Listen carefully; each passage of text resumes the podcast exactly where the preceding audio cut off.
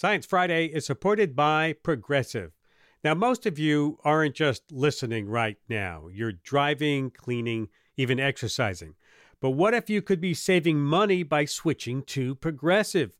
Drivers who save by switching save nearly $750 on average, and auto customers qualify for an average of seven discounts. Multitask right now. Quote today at progressive.com. Progressive Casualty Insurance Company and affiliates. National average 12 month savings of $744 by new customers surveyed who saved with Progressive between June 2022 and May 2023. Potential savings will vary, discounts not available in all states and situations. WNYC Studios is supported by MathWorks, creators of MATLAB and Simulink, software for technical computing and model based design. MathWorks, accelerating the pace of discovery in engineering and science. Learn more at mathworks.com. WNYC Studios is brought to you by ZBiotics. Seize the day after a night of drinks with ZBiotics pre alcohol probiotic drink. ZBiotics was invented by PhD scientists to break down the byproduct of alcohol, which is most responsible for making you feel crummy the next day. Drink ZBiotics before your first drink, drink responsibly, and you'll wake up refreshed and ready to take on the day. Try it for yourself at zbiotics.com slash WNYC and get 15% off your first order when you use WNYC at checkout. That's zbiotics.com slash WNYC and use the code WNYC at checkout for 15% off. Listener supported. WNYC Studios. This is Science Friday. I'm Ira Flatow. What do the sun, fluorescent light bulbs, and the northern lights all have in common? They're all made of or give off plasma.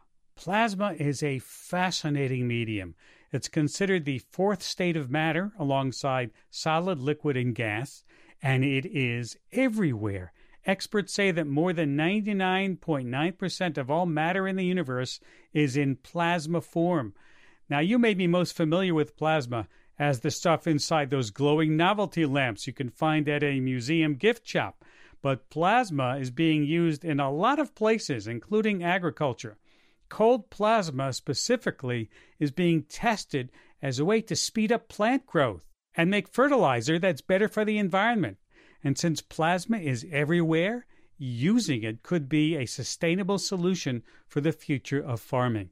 Joining me today to talk about this is my guest, Dr. Jose Lopez, professor of physics at Seton Hall University in South Orange, New Jersey. He's also program manager for plasma physics at the National Science Foundation. Welcome to Science Friday. Thank you, Ira. It's a pleasure to be with you. Nice to have you because this is one of my favorite subjects. Let's start with a definition, please. What is cold plasma? How is it different than, say, hot plasma? So I guess we'll start from the beginning, Ira. So plasmas, yeah, everybody says they're the fourth state of matter. I always counteract that by saying no, they're the first state of matter. So so when the universe formed, when the Big Bang happened, and you started to have the formation of of electrons and then eventually the nucleus and all atoms, that very very first state of the existence of the universe was the plasma state. Then you had gas, then you had liquids, and then you had solids. So um, it's a fundamental state. And as you're saying, there's generally categorized in two types of plasmas. One are hot plasmas, and those tend to be your astrophysical plasmas, your stars. And then the second type of plasma is what we, we like to call our cold plasmas and those type of plasmas the the trick there is my favorite subatomic particle is the electron you funnel energy into the electron and then the electron whatever is in the background there whatever atoms are in the background there or molecules there it ionizes them it rips off more electrons and it causes a cascading effect and it creates a plasma but the rest of the majority of the other stuff, the ions and, and the neutrals there, are all in cold state. So what that means is you can touch them. A biological organism like us or a plant can can touch a cold plasma. All right, let's get together about plants. What what does cold plasma do when you put it together with plants and agriculture? So this is still a, a, an emerging field. I mean, it's extremely active area right now. To the surprise of many folks, I mean, I'm a plasma physicist, as you mentioned. I know about biology, I know about living organisms, but I'm constantly surprised at what plasmas can do. So one of the interesting things that we've seen over the last decade is that when you take one of these cold mm-hmm. plasmas that you make out of air or atmospheric gases, is that you interact them with plants, and what we've seen is that it stimulates the plant to grow better especially in the early stages of the plant. So you, you, you can treat seeds with these types of plasmas, with these cold plasmas. You can treat them at atmospheric pressure or even, you know, in vacuum systems, low pressures, like the, the types of plasmas that are used for semiconductor processes to make microchips. And what we see there is that when those seeds are planted, they grow more robust, the plants, they're healthier, um, and they grow larger. And we see the same thing w- when we keep doing plasma treatments for only a few seconds, um, you know, up to a minute or so, and we see that it stimulates the growth of, of these plants. And what's happening? That's what we're trying to figure out. So we don't know what's happening. We just know that it happens. Yeah. So the fascinating thing about plasmas, as I said, it was that first state of matter, and they expand, you know, the scales of the universe from from the largest of the largest, the size of the cosmos, all the way down to these type of plasmas, these cold plasmas that you can make in laboratories, and you can make out make them out of air, and once again with electrons, with electricity, you can make these types of plasmas.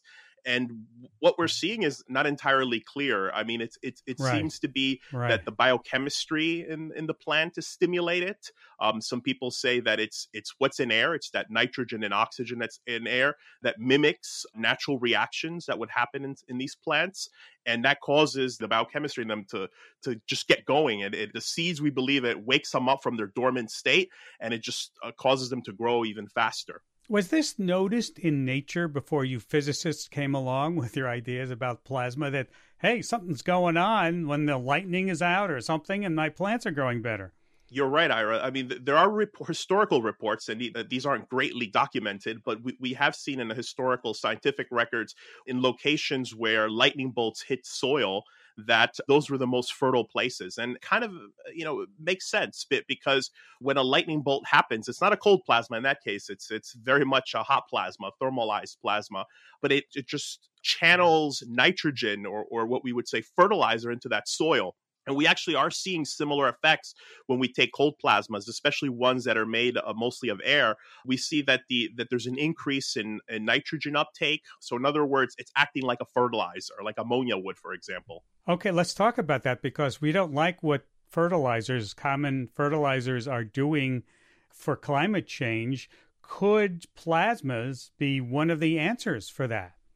Possibly. I mean, you look at different reports, but anywhere from one and a half to three percent of all our electrical power consumption goes into uh, making fertilizer and that's just i mean j- just think of the scale of of the world and how much how much power that is. So with these types of plasmas you can have a localized uh, situation where you can create a fertilizer. I mean right now you're dependent on you know companies to make this fertilizer and transport it to the farms or or the greenhouses and the possibility could be that on the local farm whether in, in, in the United States or in, in you know India or different countries all over the world, in, in Africa, South America, you can have a possibility of the local farmer taking the air that's all around and the electricity that's being delivered to the farm there and creating these plasmas uh, to, to do a, a similar reaction, but at atmospheric pressure and create fertilizer. Are people actually studying this, trying yes. this out? Give, yes. give me an idea so there are folks looking at and, and some startup companies coming up about uh, trying to basically replace the Haber-Bosch process and and instead of doing it at a at extremely large scale the current way we make fertilizers think of you know huge refineries that you see in you know in different places like Texas and especially here in New Jersey and bringing it down to literally a, a corner of a barn somewhere or or a, a small setup where you can create fertilizer. Huh Huh, because we keep seeing more and more of what, you know, these indoor vertical gardening situations. Yeah. Would that be treatable, usable? Yes, I, I, absolutely. I, I mean, I, I, think when we talk about sustainability and especially in, in growing our food, I mean, we, we, rely now very heavily on, on these huge fields of, of land to grow tremendous amounts of food. And then, of course, that, that food has to be transported into the, the big cities, right? And what we're seeing uh, globally is that the, there's a migration of, of people away from rural areas and into these big cities. So, so I mean, one possibility of sustainability is growing foods in the cities. I mean, there's you know when you walk around different parts of the you know New York City or or my my hometown of like Newark, New Jersey, you see lots of lots of land that you know are not being used for anything. So you, you, the possibilities you can do urban food growing, having farms in right. those locations. Right. And this technology, this type of plasma technology, um, is something that is sustainable, totally doable there. I mean, we have all the ingredients. We have air, we have electricity, it's it's perfect. It's a perfect technology for for that movement you're talking about. In the lab, what does cold plasma applications on plants look like? Is it as easy as waving a magic wand? it kind of does look like a magic wand in a sense. So so there's many ways to kind of do it. You can have what we call volume plasma, where, where you take a, a large amount of gas and you put it between a sandwich of two metal electrodes, and then you you introduce an electric field. Uh, so in other words, you introduce this electricity and it creates this glow like formation that uh, effectively what you see inside a fluorescent light bulb. Um, and you can create that. The the other uh, approach is you can create what are called atmospheric plasma jets, and and these are basically like as you're saying magic wands. Uh, the plasma shoots out in a jet like, like almost like a, a needle like pencil uh, structure, and um, and then you can treat locally uh, one seed at a time or the body of the plant using this this magic wand as you labeled it. I, I, I like that. Wow. Well, I'm I'm just thinking of those globes. You know, I talked about where you see the lightning sort of strikes out when you put your finger on the globe. Yes, that's plasma. C- could I take my own seeds from home it's the growing season now. Could I hold them up to that globe and just let it sit there for how long and get treated and try my own experiment? Well, in, in that case, Ira, the globe is, of course, encasing the plasma. And, and what you do when you touch the glass, the, the, that insulating material there, is the conductivity of the plasma, those tentacles are attracted to your fingers. And of course, you, you become a perfect conductor of that. So, in a sense, yes, you can. The only thing there is you're not getting direct plasma treatment, you're getting indirect plasma treatment there. But once again, it comes down to those you know, my favorite subatomic particles, those electrons, something is happening there, right? That you have that electric field that's induced in your body or induced in a seed. So interestingly enough, there have been some some reports in the literature and colleagues of mine that have done that kind of research. They've taken seeds, put them on those plasma balls, and then they've planted them, and they report uh, in the literature that they've seen better growth in their in plants. So yeah, you might be onto something. That's an easy way to do it at home. And I guess because it's a, it's electrical and seeds and plants, they're electrical. There, there could be some electrical connection there somehow. Yeah, absolutely, absolutely. I, I mean, w- everything's electrical, right? I mean, you and I are, are, are thinking right now, and those neurons that are shooting your brain is because you have charge moving through our our nervous system there, and it's the same thing when uh, light comes into your into your eyes and and it gets refracted by your eye lens there and hits the back of your retina. That you have an, an electrical stimulation that's happening there. I mean, if you look at stars, Carl Sagan used to say all the time, "We are star stuff," and that's absolutely true everything that we're made out of, carbon and uh, all of those uh, elements on the periodic table, were formed inside a plasma, inside a star that became unstable and blew up as a supernova and created all of this for, that eventually, of course, formed into the Earth and eventually formed into living organisms like us. So it, it's all connected. I mean, we, we we're just starting to scratch the surface of understanding it. Very exciting, Dr. Lopez. Thank you for taking time to talk with us today. My pleasure, Ira. Thank you. Jose Lopez, professor of physics at Seton Hall University in South Orange, New Jersey. He is also program manager for plasma physics at the National Science Foundation. We have to take a quick break, and when we come back, teenagers are sleeping less than they have ever been. And you know those negative stereotypes about teens?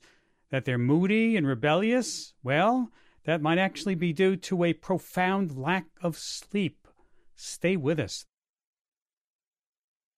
This is Science Friday from WNYC Studios. This is Science Friday. I'm Ira Flatow. American teenagers are now getting the least amount of sleep that they ever have. And teens will tell you themselves how little sleep they are getting and how it affects them. Now I get up at like 5.40 or 6 o'clock. It affects my ability to like focus in school because like, you know, I'm tired and I want to go to sleep and I don't really have a lot of energy. But normally I feel cranky coming to school. Science Friday is supported by Random House, publisher of When Breath Becomes Air by Paul Kalanithi. When Breath Becomes Air is a memoir by an idealistic young neurosurgeon attempting to find hope and beauty in the face of his own terminal cancer diagnosis. It's a memoir about a doctor becoming a patient, a new father confronting mortality, and a reminder to live while we're alive. When Breath Becomes Air by Paul Kalanithi is available at prh.com slash air. Science Friday is supported by NetSuite. Quick math. The less your business spends on operations, on multiple systems, on delivering your product or service, the more margin you have and the more money you keep. Obvious. But with higher expenses on materials, employees, distribution, and borrowing, everything costs more. So to reduce costs and headaches, smart businesses are graduating to NetSuite by Oracle. NetSuite is the number one cloud financial system, bringing accounting, financial management, inventory, HR into one platform and one source of truth. With NetSuite, you reduce IT costs because NetSuite lives in the cloud with no hardware required. You cut the cost of maintaining multiple systems because you've got one unified business management suite. Over 37,000 companies have already made the move. Backed by popular demand, NetSuite has extended its one of a kind flexible financing program for a few more weeks. So head to netsuite.com slash Friday. That's netsuite.com slash Friday. Science Friday is supported by the Planetary Society. Co founded by Carl Sagan, led today by Bill Nye, the Planetary Society is a global nonprofit that exists for anyone to take a role in advancing space exploration. When you become a member, you join their mission to explore worlds, find life off Earth, and protect our planet from dangerous asteroids. Anybody can join, find your place in space, and become a member today at planetary.org/science. Science Friday is supported by ZBiotics. The team of PhD scientists at ZBiotics are tackling rough mornings after drinking with their new pre-alcohol probiotic. This probiotic breaks down the byproduct of alcohol while you drink and sets you up for a great next day. Check out the cutting-edge technology for yourself at zbiotics.com/friday and use the code FRIDAY to get 10% off your first order. ZBiotics is backed with 100% money-back guarantee, so if you're unsatisfied for any reason, they'll refund your money. That's zbiotics.com/friday and use the code FRIDAY at checkout for 15% off. When I try and sleep because these classes are boring. So it'd be tempting to sleep. Because if I don't get enough sleep, I'll be cranky. And I'll really, and I'll be, I'll be mean to people. I go to sleep really late. Like the latest that I could stay up on a school day is probably around three, and it's really not helping when I have to wake up early. If I'm like really tired and I'm doing something I don't want to do, my attitude, like you'll definitely be able to tell that I have an attitude more than if I was like already like feeling fine because when I'm tired, I'm already kind of moody. I could have a homework assignment that's supposed to be the next day and I didn't do it, and I'll be on my laptop all night long working on it, which makes it annoying because then I'll fall asleep and then I wake up later in the night like, dang it, let me finish this assignment before my mom wakes me up to go to school. I think I get enough sleep, but not at the right times. So I'll be like, I'll be able to get some sleep at night, and then when I go back to school, I might sleep in class one one or two times throughout the week. I think it's normal, but I don't want that to happen. Hmm. Sound like any teens you know? Those folks are Alethea, LaRon, Rochelle, Zariah, and Zion, eighth graders at Manchester Academy Charter School in Pittsburgh, Pennsylvania. An average night's sleep for teens, well, it has shrunk to just six and a half hours.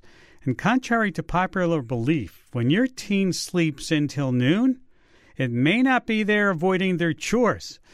Teens, teens need more sleep than adults to help support critical brain development. These are the conclusions of my next guests, authors of a new book about teenagers and sleep. And along with loads of other interesting ideas about why teens are sleepless not only in Seattle but just about everywhere, including the idea that the switch we are making to daylight savings time is a bad idea, sleepwise, for teenagers. The book is Generation Sleepless Why Teens and Tweens Are Not Sleeping Enough and What We Can Do to Help Them. The authors are Heather Turgeon and Julie, Julie Wright. They're psychotherapists and sleep specialists. Heather joins us from Los Angeles and Julie from New York City. Welcome to Science Friday. Thank you so much for having us.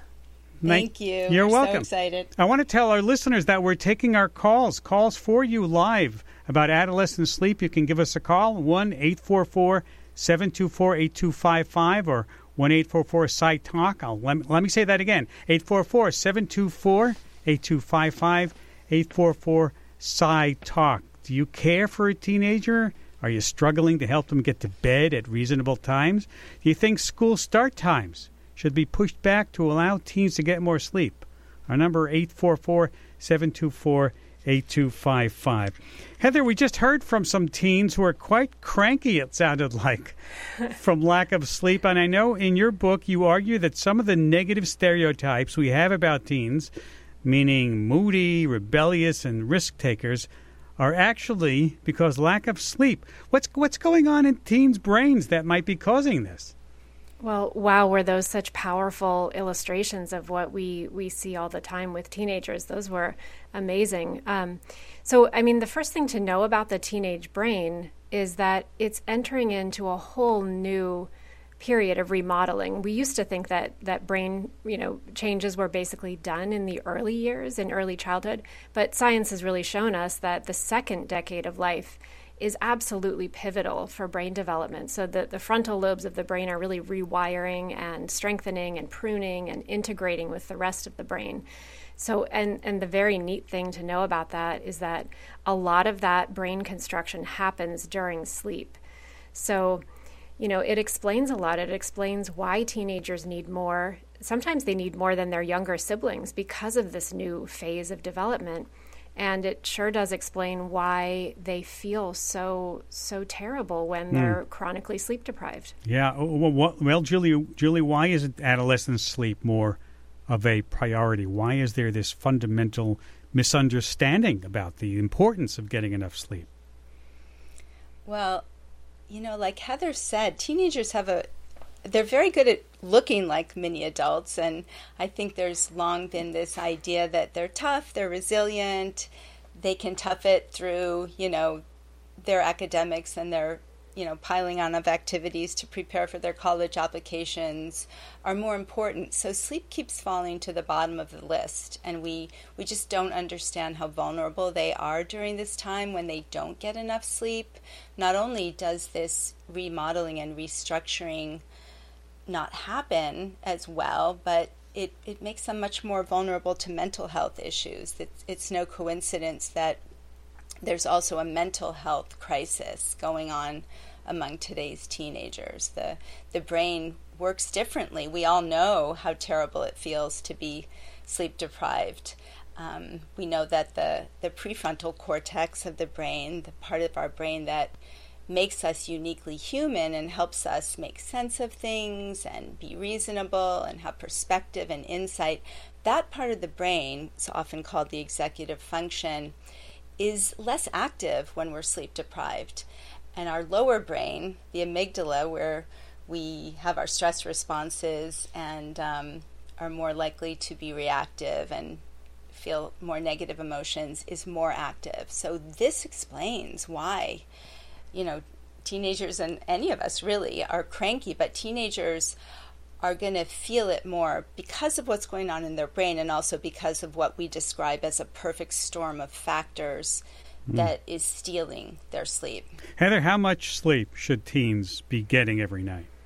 Yeah, that's a, that's a really good question. So when when researchers give teens the opportunity to sleep as much as they'd like, um, s- teens will sometimes sleep 12 hours at a at a stretch. So and that's because they've piled up so much sleep debt. So it's amazing to see their kind of their powers of sleep are so strong. And I think most parents of teenagers have, or or just if we remember what it felt like to be a teenager, we know we could sleep for for you know 10 to 12 hours so but what happens after teens make up for their sleep debt is that they average out to about nine and a quarter hours of optimal sleep so that's and that's from age 10 to 18 so sleep needs do not change really between those you know in the in those years and so nine and a quarter could be considered optimal sleep, and that's what we, in our book, we describe as optimal sleep.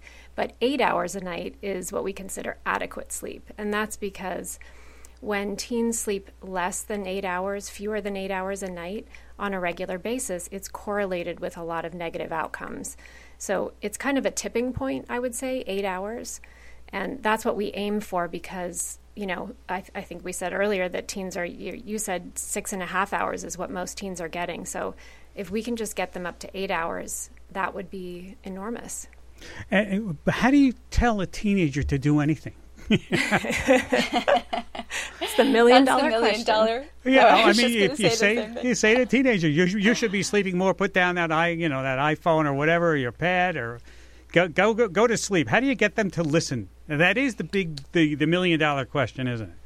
Yeah, it really is. And, and technology makes it all the more complicated. But Heather and I put on our therapist hat hats for this part of the book and we we talk about how absolutely teenagers do not want to be just told what to do or judged or nagged. So what we want to do with them is really start by listening to them, by having empathy for them, by joining in with them on things in their life that they talk about or you know, we can always find signs of things in their lives that they care about that we can relate back to sleep.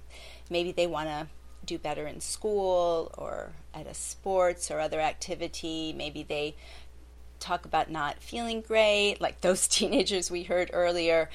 And and looking for ins and helping them sort of come up with solutions to how they're feeling that are relatable to sleep. It takes time and it takes patience, and it's the opposite of just telling them what to do. But when we listen with empathy, we can find a way in so that we're on their team and we're there to help them come up come up with their own Mhm. solutions.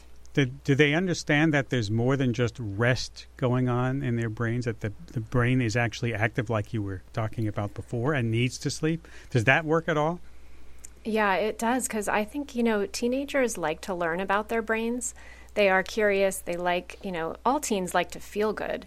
And giving them that information and what you said is so important that we do have a misconception of sleep as being rest when sleep is really active brain construction time. So I do think that you know telling them that that missing 2 hours of sleep every night is not missing 2 hours of rest. It's missing 2 hours of Mm. brain construction. Um, a lot of teens are really motivated by that. Yeah, let's go to the phones because there are a lot of folks want to talk about it. Let's go to Ashley in Orlando. Hi, Ashley. Welcome to Science Friday. Hey, I went to a school across the major metropolis. It was a magnet school, and so I was often waking up and on the bus before the sun rose. And I think it's a nice theory that daylight savings time might help kids sleep more, but in practice, it throws such a wrench in the works having to reset your body clock. And I don't think kids are really capable of doing that as much as they're capable of conking out with the lights still on. Well, he- Um, I would. go ahead. Yeah, I get absolutely nothing from that. It would just be one thing if you could wake up as the sun rises or something like that, but that's not the way the clock works, daylight savings time or without. Would it would it help? Do you think if it were permanent daylight savings time, Permanent, Ashley? yes. Either way, I don't care which hour it is, but steady as it goes makes life a lot easier. Heather, Heather, thank you. Let me get a reaction to that because in- in the book, you folks come down heavily against permanent daylight savings time, don't you? Yeah, that's that's really yeah, that's the scientific consensus that we would we'd be better off following standard time because standard time is not an arbitrary time. Standard time is actually set to be an approximation of the solar day. So sunrise and sunset are more closely mimicked with uh, standard time. So following the natural path of the sun and being most of us getting sunlight before we start our day. Um, the problem for teenagers and like was just also in the and started with- um, early that they never get morning sun. So this is already a problem. They're already struggling to wake up in the dark and be in Hmm. school and sometimes take a calculus exam when they have never even seen the morning sun. And so permanent daylight saving time would make that worse. Let's go to uh, to David. David in Hartford, Connecticut. Hi, David. Hello. Hey there. Go Yeah, ahead. hi, Yeah. hi- yeah, hi. So, one, yeah, I agree because um, I teach middle and high school, and then my youngest is a senior graduating this year. And I remember in high school, again, not to be like a get off my own lawn kind of thing, is if I have the one few nights I used to go to bed at eleven to be half up at even getting up at seven, I was a train wreck. Um, but my question is, why? I mean, I was listening to the students, and I'm like, why are you up at 3 a.m.? Why? Why? And I get, you know, there are some times where the one should say, I forgot to do a homework assignment. I can't believe that's a regular thing. I hope not. But why are they up? I mean, with my own youngest, right?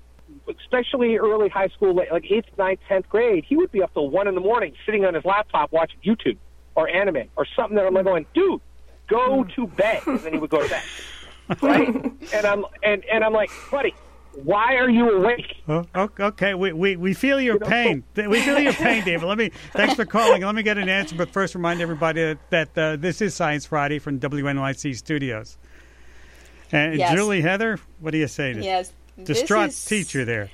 yeah, this is we relate to this so much and you know we describe a f- perfect storm of factors that cause modern teens to especially you know lose sleep and those include you know what Heather described as the the natural delay in the brain clock so teenagers naturally um, go to feel sleepy later and want to sleep later. That's a normal a normal developmental path. The melatonin rises later, and then you add to that homework overload. So today's teens have more homework than some of us did when we were teenagers, and when you add to that you know, piling up of activities to show up on your college application, which can really steal time from the teenager's afternoon and evening. And then when you add to that the advent of technology, and I think that is what this caller, what David re- referred to mostly, is how addicting technology is, how it pulls us in, how it engages us, and how it creates a state of flow that it's very hard to pull away from. It's very hard to even know how much time has gone by. So there are multiple factors that are stealing sleep, and then at the other end of their night, of course, are the too early school start times. So it's it's really our book. The second half of the book is all dedicated to helping families, teenagers, and their parents look at sleep in the home. So ways to communicate about sleep, ways to start to make changes in the home, so that everybody can go to bed a little bit earlier and start to change their habits around sleep. It's it's not easy. It takes a lot of patience and it takes a lot of Mm. good communication and modeling by the parents as well. But it's absolutely possible. And we also It is possible. want we want society to take its part. We want schools to look at all of these factors. We want technology companies to work on more responsible design. We we really want this to be a call out to society and not just a finger pointed at parents. And what about peer pressure? If you let's say you want to do this, you're a teen, you want to you want to do this, but all your friends are going to say, "Oh, what a nerd," you know. you know, what you you're listening to your parents. I you're not going to you're not going to text me on, you know, or, or share with me in, on your pad in the middle of the night. I don't get it. It's it's definitely true because teenagers are have socially wired brains, so you know they're they're taken away by technology, and it's really hard to turn off those the you know FaceTime and social media and all of that. But what if we also re you know rebranded sleep as being cool? it's not you know i think that actually teenagers you know like they like to feel good. They like to learn about their brains. And i think that you know modern teens are actually pretty interested in in knowing all of this you know. So i think that it's possible that we can use that to to motivate them and to change our relationship with sleep. Okay, we'll have a lot more to talk about. We have to take a break, and we will come back and talk more with Heather Turgeon and Julie Wright, psychotherapists and sleep consultants. And they have uh, written a book about uh, sleeping. White teens, it's called Generation Sleepless. Why teens and tweens are not sleeping enough and what we can do to help them. We're trying to help you on our phones. Our number 844 724 8255 844 SciTalk 844 724 8255. As they say, we have lines open, so don't be afraid to call in. We'll be right back after this short break. Stay with us. Hey there, folks. Just a reminder that Science Friday depends on donations from our audience, and that means you. You help fund the radio show each week, plain and simple. So if you find value in what we do, please go to sciencefriday.com slash support and give what you can. Any amount makes a difference. And thanks. This is Science Friday. I'm Ira Flatow. In case you're just Science Friday is supported by NetSuite. Quick math. The less your business spends on operations, on multiple systems, on delivering your product or service, the more margin you have and the more money you keep. Obvious. But with higher expenses on materials, employees, distribution, and borrowing, everything costs more. So to reduce costs and headaches, smart businesses are graduating to NetSuite by Oracle. NetSuite is the number one cloud financial system, bringing accounting, financial management, inventory, HR into one platform and one source of truth. With NetSuite, you reduce IT costs because NetSuite lives in the cloud with no hardware required.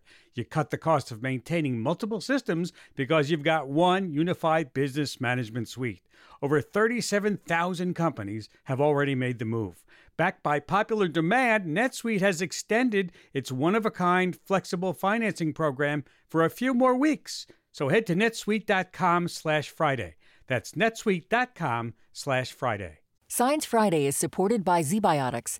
The team of PhD scientists at ZBiotics are tackling rough mornings after drinking with their new pre alcohol probiotic. This probiotic breaks down the byproduct of alcohol while you drink and sets you up for a great next day. Check out the cutting-edge technology for yourself at zbiotics.com slash Friday and use the code Friday to get 10% off your first order. ZBiotics is backed with 100% money-back guarantee, so if you're unsatisfied for any reason, they'll refund your money. That's zbiotics.com slash Friday and use the code Friday at checkout for 15% off. Joining us, we're continuing our conversation about why teens are not getting enough sleep. I'm talking with Heather Turgeon and Julie Wright, psychotherapists and sleep specialists. They co author a new book, Generation Sleepless Why Teens and Tweens Are Not Sleeping Enough and What We Can Do to Help. We're taking your calls at 1 844 724 8255 1 844 Sci Talk. Another big part of this equation, as we have been talking about, is technology. Many teens are now falling asleep with their smartphones on their pillows. Let's listen to what some eighth graders had to say about the role technology plays in their ability to get enough sleep. Here's how I think about it I don't think about like, oh, my screen is like like my eyes really want the screen. I'm thinking there's so many things that I can still look at on my phone, whether I'm playing a game or whether I'm on social media or whether I'm talking to a friend. There are so many things that I can miss out on if I go to sleep early. So that definitely, like, that definitely makes it hard for me to sleep because I don't want to miss out on anything. I do think I get enough sleep because uh, I usually go to sleep before my bedtime. My parents take my electronics at night, so I can't really watch anything. I do think that more parents should take away their children's electronics whenever they're sleeping because, like, you're not really sure what they're doing if they're even up or they're sleeping. So, TikTok is a big thing right now. So, and it's like very addicting um, personal experience.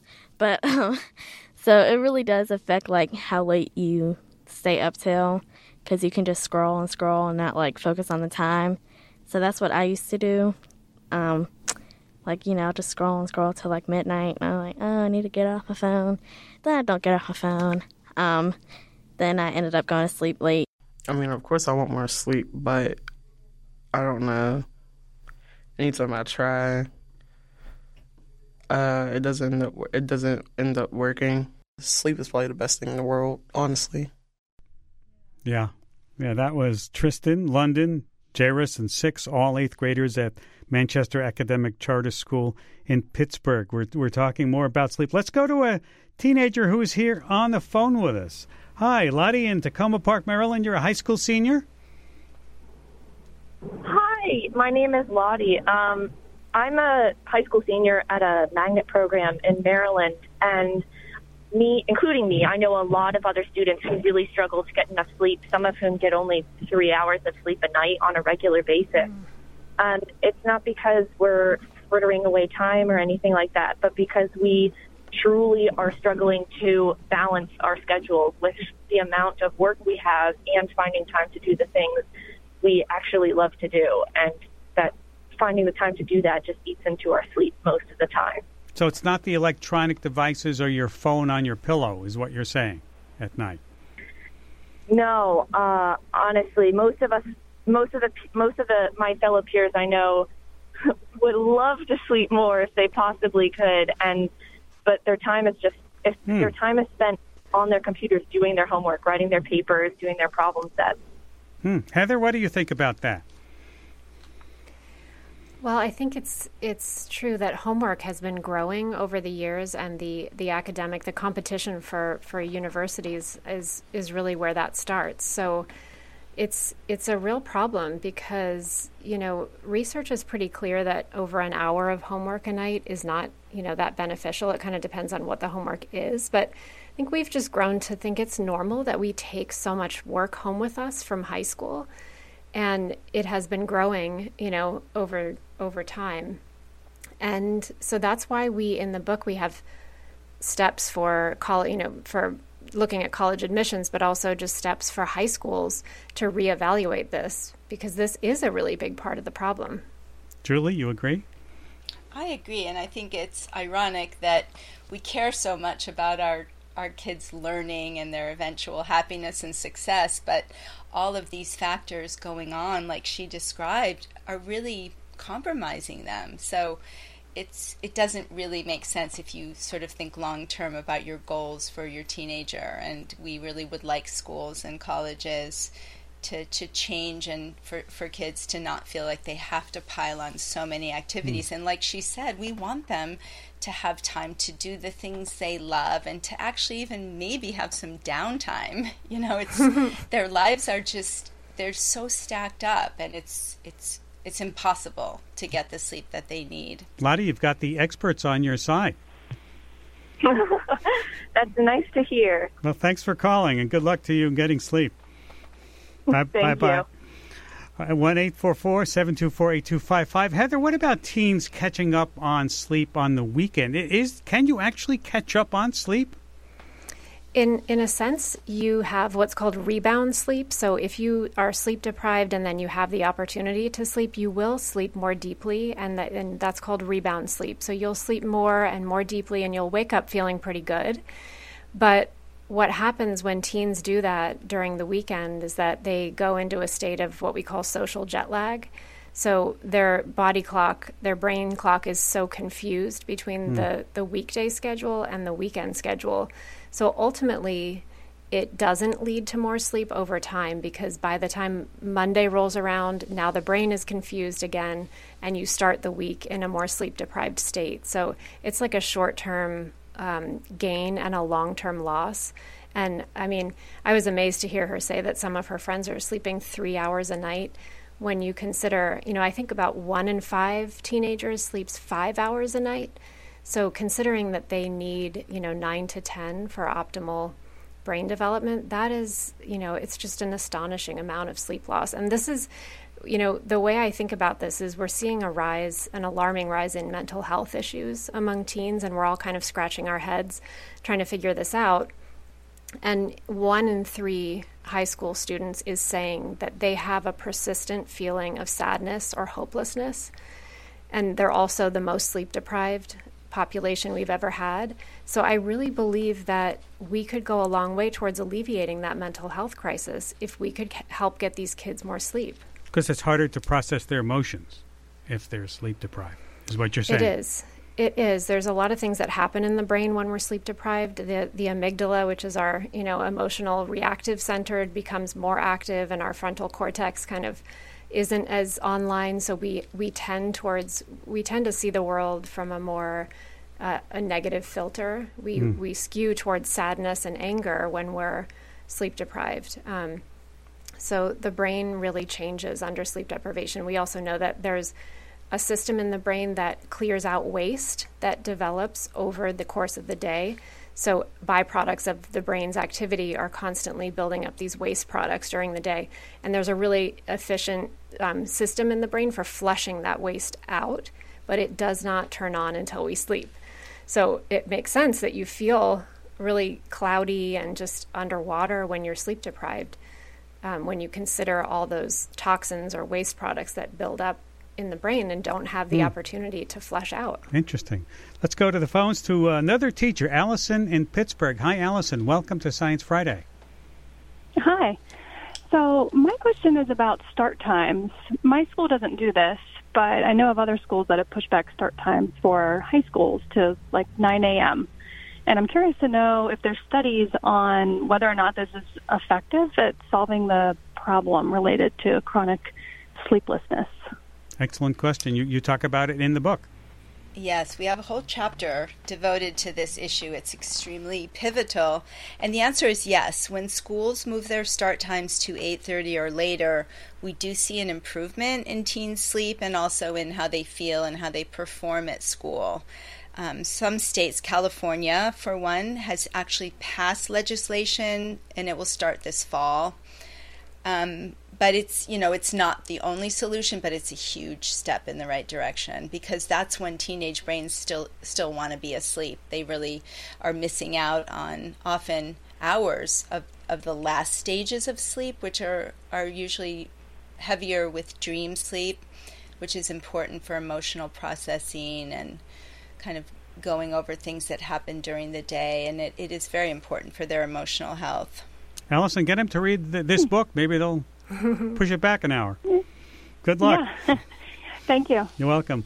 All right, let's go. Let's cycle on to Teresa in Florence, South Carolina. Hi, welcome to Science Friday.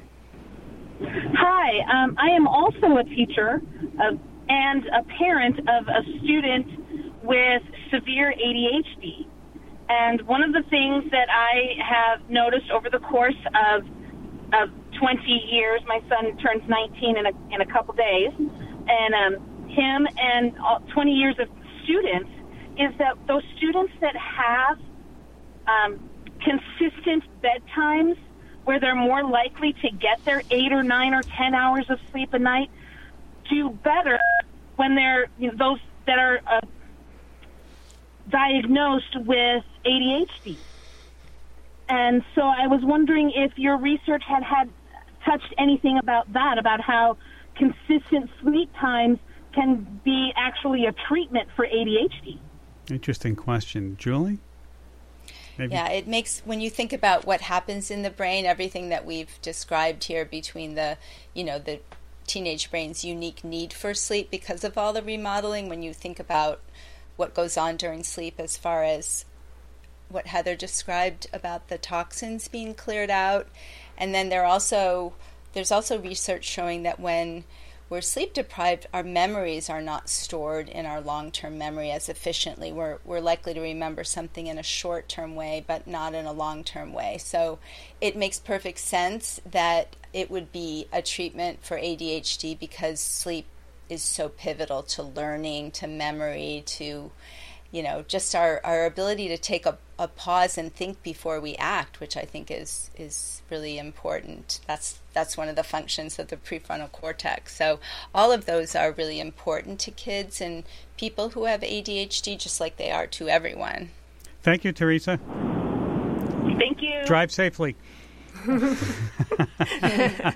uh, let's talk about this. This is a real issue about getting the school times pushed back perhaps an hour and you talk about it in your book as as being important how i mean it's very hard to do as you say because there are after school events could be sports could be theater could be other kinds of things that the schools have to allow time for right Mm-hmm. how do we Yeah. how do we do that Well, I mean, you know, a lot of schools have done it and have really figured it out. We have in the book we have examples of schedules that kind of line up two kids, one that goes to an early start time school and one that goes to a healthy start time school and what their afternoons look like.